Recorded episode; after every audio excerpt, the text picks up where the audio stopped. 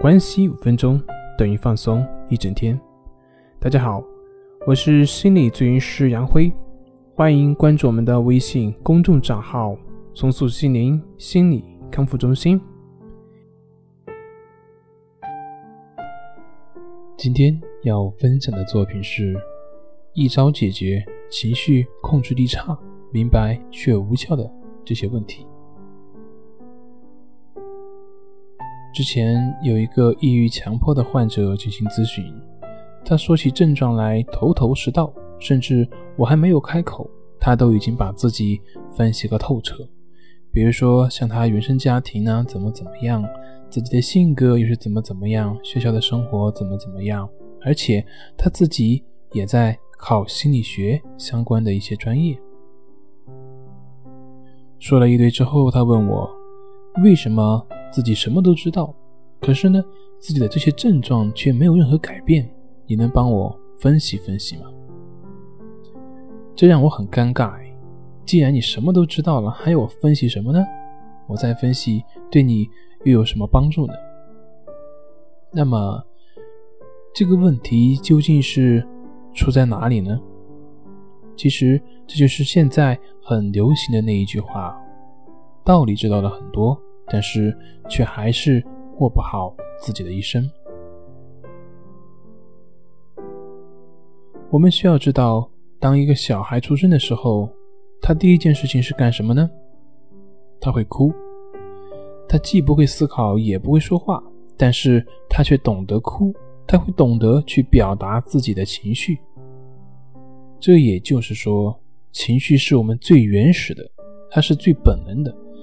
不需要了解就能够运用自如，所以呢，情绪它比我们思考、比我们的语言的优先级别要高得多得多。当他和你的思维啊、逻辑啊这些分析啊相冲突的时候，不用说，一定是你的情绪占上风。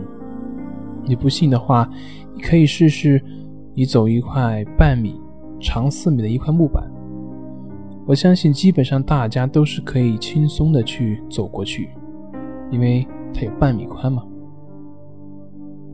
可是，如果我把这块木板放在一个悬崖峭壁上，周围都是悬崖峭壁，你看看，你是不是还是能像刚刚那样轻松的去走过去呢？或者，即便是我在木板下面放一块保护网，看看你是不是还是能够。轻松的去通过呢？我想，即便你是知道不会有危险，但是也不会有几个人能够轻松的去走过去的。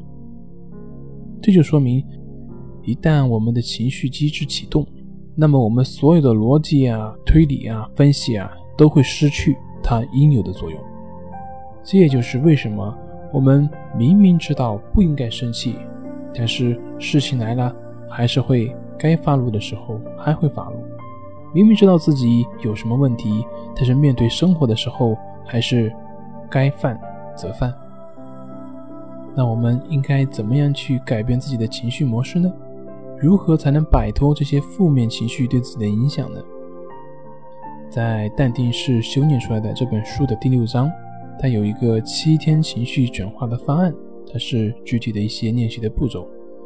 能够帮助我们很好的去解决自己的一些情绪问题，摆脱情绪对自己的困扰。当然，有一点需要强调的是，情绪模式它的转化跟你看了多少书没有关系，跟你懂得了多少知识没有关系。情绪模式的转化只跟你的神经记忆是有关系，它的转化不是一个逻辑的变化，而是一个本能的神经反应的变化。简单一点讲，就是它只跟你正确练习的时间有关。随着你的不断的练习，在某一个时候，你就会发现，原来你也可以成为自己情绪的主人。好了，今天就分享到这里，咱们下回再见。